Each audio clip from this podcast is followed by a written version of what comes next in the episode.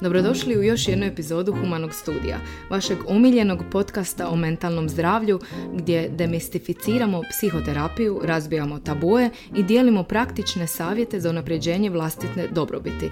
Ja sam vaš narator, Matea, uvodim vas u ovaj svijet razgovora i misli, a danas imamo pravu poslasticu za vas. Naša epizoda danas dolazi iz toplog i ugodnog okruženja kućne kuhinje naše današnje gošće, poznate psihoterapeutkinje Irene. Ako čujete zvukove šuškanja u pozadini, to je njen pas Hačibald, stalni pratitelj i pomagač u njenom radu koji se povremeno mora malo počeškati. Očekujte iskrene razgovore, praktične savjete, a možda i koju lekciju o životu od Hačibalda. Sjednite, opustite se, napravite si šalicu čaja ili kave i pripremite se za još jedno putovanje kroz Humani studio. Ostanite s nama.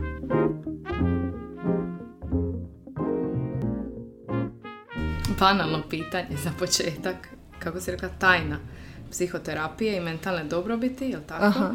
I kao zašto uopće ući u psihoterapiju? Mnogi se i danas boje. Mnogi se srame. Mnogi možda uopće ne žele priznati da imaju problem. Kako ljudima opisati da će si očistiti život i budućnost ako krenu na psihoterapiju? Aha. Zato što psihoterapija ima jednu stigmu. Ako odeš kod mentalna, mental health stručnjaka, zapravo ljudi misle da si lud. E, negdje se to iščistilo u zadnjih 10-15 godina, koliko je to u Hrvatskoj postalo onako sve više poziv koji, koji se počinje među stručnjacima prakticirati i poziv koji, na koji se mnogi od- odlučuju. Međutim, prije su postojali samo psihijatri, a psihijatri su se bavili mentalnim znači, oboljenjima. I onda, ako odeš kod nekog takvog na razgovor, mora ti nešto biti. E, psihoterapeut je onaj koji je zapravo neka vrsta podrške s kojom ideš u život. I to je jedna osoba koja ti daje svjesnost gdje si, što ti se događa, kako si i da li su stvari kojima si okružen i stvari kojima, koje činiš, da li su to najbolje i prave stvari za tebe. Jako je malo djece koja su na prostoru Jugoslavije odgojena u jednim svjesnim uvjetima pa da točno imaju slobodu da odaberu za ono što je njima lijepo i što osjećaju da je pravo za njih. Uglavnom imamo puno indoktrinacije, imamo puno onako moraš, trebaš situacija sa roditeljima, a u fizičkoj kazni kao odgojnom sredstvu da ne govorim, Zapravo imamo mnogo, mnogo mladih ljudi, ali i starih ljudi koji su nesvjesni svojih postupaka jer su kroz život i onako... Jedino to znali. Da, jedino to znali jer su i slušali e, svoje roditelje, slušali su učitelje. Ja ne kažem da je to loše, jel? ali nije dao, Nema nije dan, izbora. nije dan prostor da, da sami osjete da li je to ispravno za njih. I onda imamo mnoštvo ljudi koji su na autopilotu. I koji rade stvari samo zato što su vidjeli da drugi rade i zato što im je rečeno da tako rade. I onda se dogodi, ne znam, u 30. godini povišen šećer, Zapravo masti u se manifestira fizički. Fizički se da. Ili se manifestira kroz raspoloženje, smanjeno raspoloženje, kroz depresiju, anksioznost, napade, panike i tako dalje. Ili se manifestira kroz psihosomatiju. Psihosomatija nije samo glavobolja. Psihosomatija je isto i osip. Jer to je oznaka granice kada nismo svjesni da nam neko ili nešto ili mi sami sebi probijamo nekakvu granicu. Nalazimo se u situaciji koja zapravo nam nije dobra za nas, ali su naša osjetila toliko otupljena sa odrastanjem i sa svime da, da mi nismo svjesni da smo u situaciji koja je loša po nas. Ali tamo si reći, ljudi uglavnom to onda gledaju, imam fizički problem, idem kod doktora. Rijetko ko ovdje prepozna, ok, stvar je možda u glavi, možda u nekim traumama, u djetinstvu, u odgoju. Kako zapravo ljudima onda da do znanja, ok, to nije fizički problem da ideš kod liječnika, dermatologa recimo, nego ideš kod psihoterapeuta. Ja bih uvijek rekla, idite kod doktora.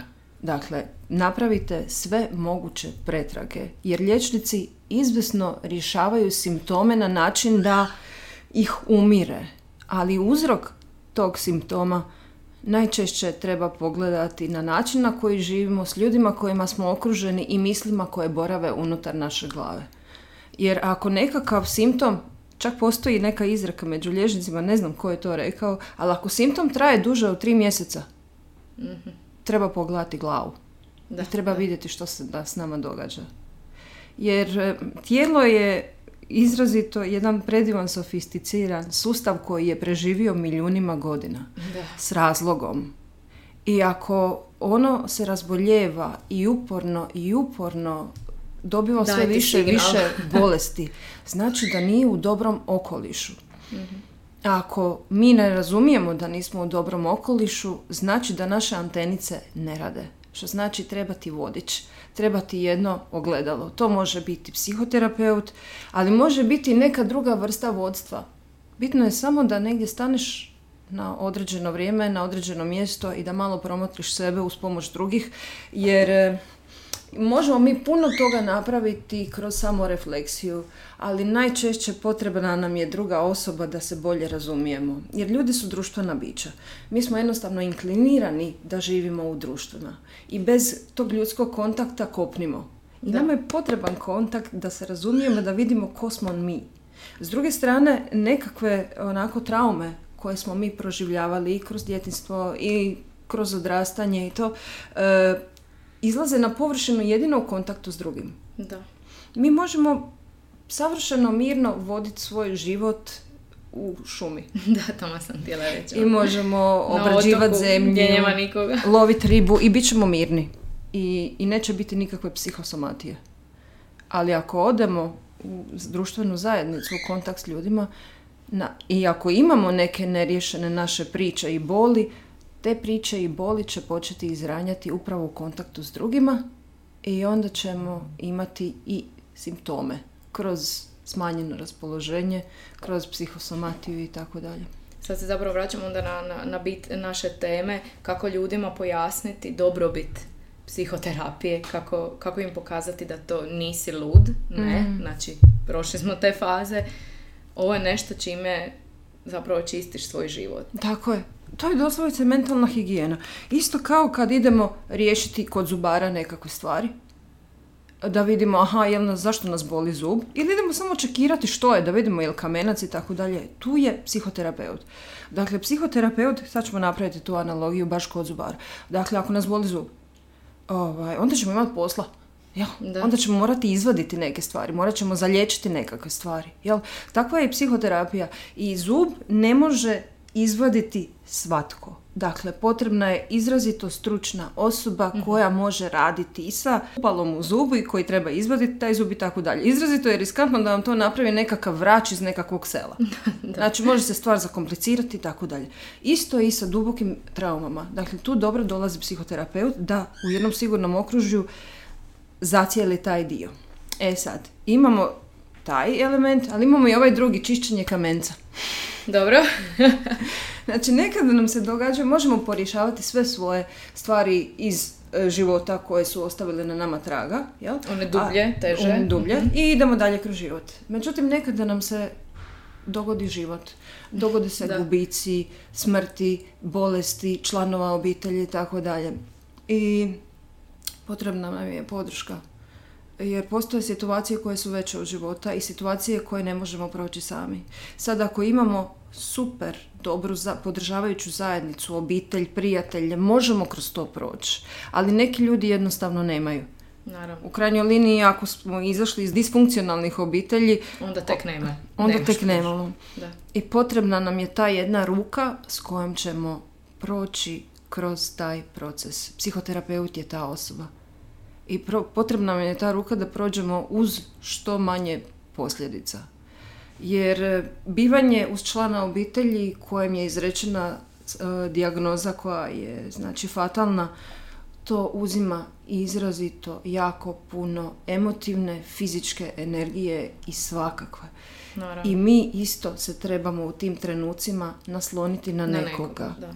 Jer ono što se događa ovdje, pogotovo kad su u pitanju dijagnoze članova obitelji, jeste da ljudi uđu u to i budu u svemu tome i I odrade... nisu ni svjesni možda Tako nisu i ni svjesni i čemu onda i dogodi se gubitak e, člana i onda za pola godine, jer zapravo nisu uopće bili niti upoznati sa procesom žaljenja i kako on Mhm, ide i što je prirodno, što nije. I onda za pola godine krenu napadi panike. I nije mi jasno što se događa. Da. Napad panike tad dođe zato što nisu znali da je povlačenje i tugovanje prirodna stvar. i da je normalno da ti se ne druži sa prijateljima nakon toga i da je normalno da duže spavaš I da plaćeš u i da konačnici. plaćaš i da ne pričaš s nikim, da ti je smanjena energija i da ti treninzi idu sa četiri komada tjedno na jedan. Da. Ali mnogi to ne razumiju i niko im to nije rekao. I onda se dogodi, znači, napad panike i dogodi se još veće zatvaranje i to. To je isto kao što sam rekla i sa zubićima. Znači, ako ih nećeš popravljati, bit će sranja. Da.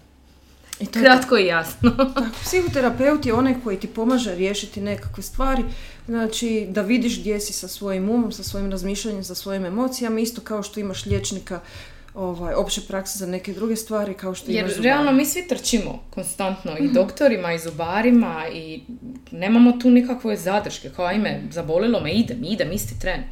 Onda je fascinantno i čudno kako ne odlazimo kod psihoterapeuta. Ali ćemo uh, potrošiti 2000 kuna u trgovačkom centru. Da, Uh, kako o- bi smanjili, jeli, Tako je. tugu. Potrošit ćemo, a moram preći u eure, da, da, da. potrošit ćemo za šankom, kroz alkohol, jako puno novaca. Onda ćemo potrošiti na hranu, bit ćemo pretili. Onda ćemo piti normabel za napade panike. E, imat ćemo problema sa raznim dijelovima kralježnica, odvratne, ali ćemo to onako pridavati i govoriti, a to je zbog sjedenja i posla, tako dalje. način mno- života. a mnogi ne znaju zapravo da je naša postura odrazi naših misli i Znači emotivnog i to. stanja. Tako ali nekako će to sve, ma to je normalno. Normalno je da me vratna boli, e, normalno je da imam 20 kg viška, normalno je da sam nesretan na svom poslu, normalno je biti tužan i nesretan. Kao guta i idi dalje. E, to je E, ta razlika kada, kada ne idemo i- malo i iščekirati svoje misli i kada ne idemo vidjeti ko smo, što smo i što želimo. Odlazak psihoterapeutu i ne odlazak psihoterapeutu može značiti prekretnicu hoće li ti život biti život ili... U kojem ćeš ili- uživat. Tako je, ili ne život. Da. Hoće li ti to biti jedan zdrav život sa, sa vezama koje su bliske, tople i podržavajuće ili će to biti život pun bolesti, tuge i samoće. Dakle, to je razlika između odlaska psihoterapeutu i ne odlaska. Za nas je. ovdje jako velika jer e, možda sam upoznala svega nekoliko ljudi, doduše ne družim se nešto puno, ali upoznajem ljude. Možda par ljudi sam u životu upoznala kojima ne treba psihoterapija. Jednostavno, mi smo područje bivše Jugoslavije, ranjeni smo ratom, ranjeni smo transgeneracijskim traumama, imali smo prvi svjetski rat, drugi svjetski rat, ne postoji obitelj koja nije izgubila Barem nekoga jednom, člana da. i onda taj gubitak se zapravo prebacuje iz generacije u generaciju kroz odsudstvo roditelja, da sad dalje ne idemo u tu jednu širinu. Nama treba jedna sustavna pomoć. A kako je ovaj sustav nema, onda sami ste odgovorni za taj dio i potražite na druge načine. Jel? Jel misliš da je korona čak pozitivno utjecala na to da se ljudi okrenu psihoterapiji po možda prvi put u zadnjih Da. tako, pet do deset godina jer ja sam bar shvatila da su ljudi tek nakon što smo izašli iz pandemije i kad smo se konačno počeli ponovo družiti, da su svi odlučili konačno otići i potražiti nekog za razgovor. Da. Zato što Jel je... misliš da nam je trebala takva jedna ogromna, globalna pandemija i trauma, mislim, je li je bila trauma, da ljudi konačno ovdje na Balkanu osjete se, pa ja bi stvarno mogao ići na razgovor kod nekog. Da, zato što je zatvaranje u kuće, prisilno zatvaranje u kuće oduzelo kompenzatorske mehanizme koje smo inače imali. Jer čovjek je izuzetno kreativno biće. Mislim, ne bi preživjeli ovo oko tisuća godina, milijuna, koliko li smo već ovdje. E, on će svašta napraviti. Da. Samo- Mnogi su otkrili, by the way, talente u koroni. Da. Nisam imala pojma da nisu ni oni znali koliko su talentirani, pa je to očito i stvarno eto jedan dokaz. da. E, čovjek će svašta napraviti samo da ne poglasa u ogledalo. Aha, dobro. Tako da, nema, nije bilo teretana. Ne kažem da su teretane loše, teretane su fantastične. Dakle, Aha, e, povezanost, općenito, da, vjerojatno. povezanost između mišića i mozga i raspoloženja je znanstveno izrazito dokazana i ono, svaka čast za to i samo nastavite ljudi trenirati. Ali mi ćemo sad zatvaranjem, prisilnim zatvaranjem u kuće, mi ćemo kompenzatorske mehanizme. Znači ne možemo u shopping, ne možemo trenirati. E, ne možemo u kafiće, ne možemo piti. Mislim, Sve ono što nam je ti bilo potrebno da zatomimo možda Da. neke stvari, jel? Alkoholizam je hrvatski nacionalni sport, Je. nije nogomet. Alkoholizam je. I onda sad zatvorimo sve te pipice na koje su se ljudi nekako opuštali, I gdje su bježali. gdje su zapravo bježali i oni ostanu sami sa sobom. I šta ćeš sad? I onda krenu manifestacije, krenu misli, krene težina, krene apsolutni kaos. Tako da da, otvorilo se. Otvorilo se Da, jer ispada da sada kao nikad prije e, psihijatri, ps- psiholozi, svi živi, psihoterapeuti imaju posla ako nikad. Znači, ne možeš sad već dobiti termin. Znači, nešto se dogodilo, nešto se promijenilo. Ne možeš, liste čekanja su... E, hoću reći, znači, ljudi su ipak postali svjesni da psihoterapija nešto što je dobro i što će im pomoći. Počeli, počeli su psihoterapeute stavljati u nekakav rang liječnika i kao da je to jedna vrsta higijene. E, tako da prije pandemije i poslije pandemije to je ta razlika. Prije je to bilo onako malo nisam čudno. lud. Tako je, nisam lud, jer nije bila raširena svjesnost, a sad je to već ok, Sad idem je- riješiti. da. I meni je genijalno zapravo mladi ljudi, ajme što volim raditi s mladima, dakle 18, 19, 20. Dakle, to je njima self-care. Mhm. Znači, poč- počeli su, jer imaš i društvene mreže koje su dosta taj Tamo dio sam htjela reći, mislim da su društvene mreže puno utjecale na to da mladi prihvate, Da. ok, ovo je sasvim normalno, ja moram ići sebe očistiti. Da, Znači, evo, to je možda jedna, jedna od rijetkih dobrih stva- strana društvenih mreža, jel tako? društvene mreže su meni fantastične, ali ne sve. E, Facebook ima koncepciju koja ima onako dosta prigovaranja i dosta žaljenja i tako dalje, tako da Facebook ne koristim. Ali Instagram, mogu govoriti što god hoće vezano za Instagram, kako idu ti Mhm, e, nadrealni ovaj, e, e, izgledi i ljepote i tako dalje, neki leveli, aha. ali Instagram ima toliko odličnih znanstvenika, psihologa, psihoterapeuta Koji milijuni ljudi prate. koji besplatno Da. šire znanje koje inače se do sada moglo dobiti samo u ordinacijama po jako visokoj cijeni. A oni to daju besplatno. Mhm. I to je fantastično. Znači, Instagram, ali treba se namjestiti, nećemo sad Da. Pratiti Kim Kardashian, nego ćemo pratiti Hubermana, pratit ćemo Gillian on Love, eh, pratit ćemo Terry Cole za veze i tako dalje. Dakle, to su vrhunski američki terapeuti sa tradicijom, ono preko ne znam nija koliko. I zapravo oni su osvijestili mlade ljude da je to sasvim u redu. I onda imamo taj dio gdje ti mladi to čitaju i, ovaj, i slušaju i onda shvate, aha, pa ja imam problem. Ja reagam tako, tako i tako. I onda sa tim informacijama u 24. sami sa svojim novcima koje zarađuju od svoje plaće odvajaju jedan postotak, to je za mene i za moje mentalno zdravlje. Želim riješiti ove stvari i to je ulaganje. Dakle, ono, ništa botoks, ništa fileri, ništa taj dio, nego to je ulaganje. I to mi je fantastično. I ono znači, što je, susrela si se dosta mladih. znači, i meni je genijalno zapravo što oni idu riješiti problem prije nego što je full nastao velik problem. Što je super. I, i ono što Za moram, razliku od roditelja, jel tako? i ono što moram reći ljudima jeste dakle od 22. 24. više nikako da se usuglase vezano za te studije, ali razvija se finalno frontalni korteks. Znači predfrontalni korteks je zadnji dio mozga koji označuje zrelost. I on omogućuje planiranje, e, empatiju, sudjelovanje u zajednici i tako dalje. I tad zapravo psihološki završava naš pubertet. Ne sa 18, nego sa 24 najviše. Jel? Dobro. I onda ti ljudi dolaze na psihoterapiju. Dakle, njihov mozak je tad u tom trenu najbolji za rješavanje svega. I to, zahvaljujući internetu dolaze, zahvaljujući svim tim terapeutima koji to znanje dijele, oni dolaze riješiti taj dio. Tu velik se shift događa ovdje, zahvaljujući Instagramu i Ali zahvaljujući ne bi li to internetu. trebalo biti u školama, odnosno ne bi li trebale škole od osnovnih preko srednjih biti te koje će ukazati na važnost psihoterapije? Ne učimo li od malih nogu što je za nas dobro? Ili je i tu ponovo dolazimo do problema bakana i našeg sustava koji se ne mijenja godinama? E, niti jedna velika nije, istina nije ovaj, otkrivena na sveučilištima. ok. Sve ono što se događalo, što je otkriveno, događa- otkriveno je sa greškom, nažalost, sa nekakvim ludim eksperimentima s kojima se tražilo nešto drugo, u pozadinskim institutima ili nekih ludih poduzetnika i tako dalje. Tako je bilo i u 19. stoljeću i u 20. i sad u 21. Dakle, sustav je jednostavno, on je spor. I on implementira e, stvari tek za 10, 20, 30 godina. Širem pučanstvu korisne informacije kroz sustav dolaze najkasnije.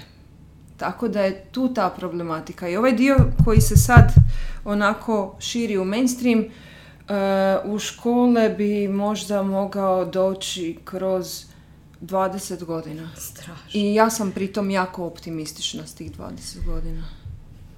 Jer e, to je bila i rečenica tamo negdje 2000. kad mi je moj profesor pedagogije to na jednom od mojih fakulteta rekao. e, Znanstvena istina kasnije u sustave nekih 15 godina. Ali u dobre sustave. Da, da, u dobre, znači 20 plus će nam trebati. Tako, treba će nam 20 plus. Tako da ljudi... Dobro, znači on- iskoristit ćeš, mislim ti, odnosno svi psihoterapeuti, društvene mreže, da Mhm. bi malo poboljšali cijelu jednu stigmu koja se stvorila oko terapije. Tako, imamo internet. Internet je fantastična stvar. E, zahvaljujući tome imamo pristup svim znanjima I što si koje... rekla besplatno. Besplatno. Samo treba zapravo ljudi znat naći to. Prepoznat. Ali ono što koristimo ja i ti i uređaje koje koristimo ja i ti koristi ekipa u Silikonskoj dolini. Dakle, oni nemaju bolje uređaje od nas. Dakle, najviše što možeš imati jeste neki dobar mikrofon. Najviše što možeš imati je iPhone i MacBook. Dakle, to je top of the top. Nema vi- više. I možeš imati Instagram, možeš slušati podcaste, možeš Spotify, možeš imati sada ove AI tools. Nikada u životu, koliko ja vidim i u društvu, i u životu jednog društva, pristup znanjima nije bio toliko egalitaran nego sad, zahvaljujući internetu. Dakle, mi ovdje u jednom malom zadru možemo napraviti i imamo isti pristup kao netko tamo u nekakvoj Americi. A to Da. su velike stvari. velike. Kako ljude, evo još jednom, koji možda imaju nekakvu zadršku, strah, sram u konačnici, kako im reći zašto je psihoterapija dobra, u čemu će im pomoći i da dođu jednostavno. Da pronađu osobu koja će im pomoći, jer i to je ključ. Možda se neki traže i osobe koje im ne pašu, Tako je. jer im nisu pasale do sad neki. Jedna bitna stvar je, dakle, kod izbora psihoterapeuta e, trebamo se razumjeti i još bitnije trebamo se osjećati sigurno s tom osobom. Ako dvije te stvari nisu ispoštovane, to nije terapeut za nas. Nema te diplome, nema te specijalizacije, edukacije, fakulteta koji nam može pomoći ako se ne osjećamo sigurno s nekim. Dakle, A dobro, ta osoba ne bi onda trebala znači odustat kao, ah, svi su isti. nisu Ka- svi e, isti. ka- kako ih nekako uputiti, ok, idi dalje, traži, što, što da nađu. Pa ja bih rekla ovo, slušajte podcaste, čitajte članke, čitajte priče, odite na Instagram, zapratite sve te psihoterapeute koji su fakat divni, ima i hrvatskih, ima i srpskih, ima ovako onako, ima toliko znanja. Um, Spotify je jedna genijalna platforma sa podcastima gdje jako puno možete naučiti o sebi i samo slušajući te ljude i principe koje oni koriste u svojim životima i sa svojim klijentima. Već tu možete jako puno napraviti besplatno. A onda ako imaju nekakve stvari e, koje treba dubinski riješiti, onda potražite terapeuta. I, I tražite, i tražite, i tražite. Meni je genijalno zato što internet zapravo sad pruža i mogućnost da radiš online. Da, tamo si reći, ako neko i ne želi možda Tako je. otići fizički ili u konačnici možda ne može jer nađe nekog koji Mhm. je odličan na bubam u Zagrebu je, onda se stvarno sve mo- mogu stvari i online riješiti. Može. Neke stvari se mogu online. Što se tiče ovih dubokih traumatskih stanja, ja preferiram uživo. Jer to je emotivno ipak onako jaka i nabijena situacija i prisustvo terapeuta je značajno. Jer te može držati i ugrliti čini sigurno. Kad je online, ne bih ulazila u neke terapijske teme tako. Ali ovo ostalo, znači sve online možeš. Sve. I to je fantastična stvar. Tako da educirajte se. Idite na Spotify, idite na Apple pod... Idite na Apple podcastove.